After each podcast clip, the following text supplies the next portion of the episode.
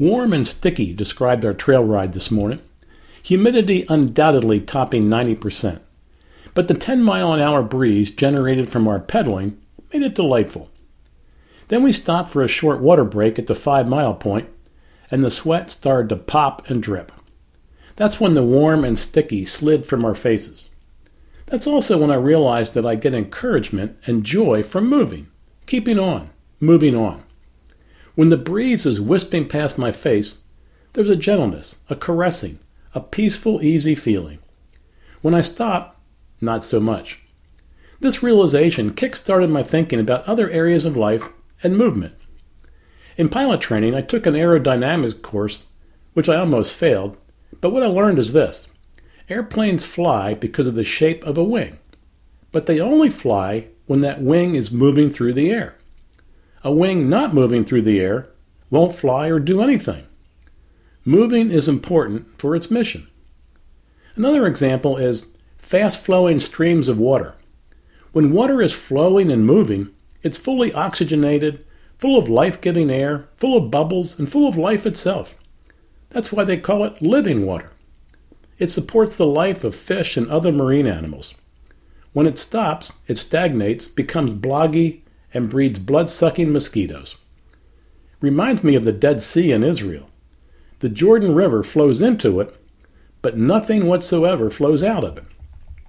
That's why they call it the Dead Sea.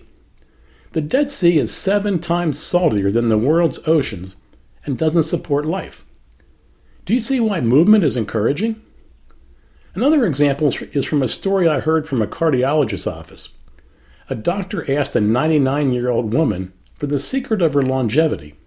She said, Well, I dance every day. And then she demonstrated by standing up, holding onto the counter, and wiggling her hips. See? I dance every day. Of course, you know this, but the physical movement every day is even more important than keeping your mind active and alert through crossword and Sudoku puzzles. Oh, one more example. In the Gospel of Mark, chapter 1, Jesus was at the house of Simon and Andrew all day long. Jesus healed Simon's mother in law, and he healed many others from the city who were sick or full of demons. But in the morning, Jesus got up early and went out to a deserted place to pray.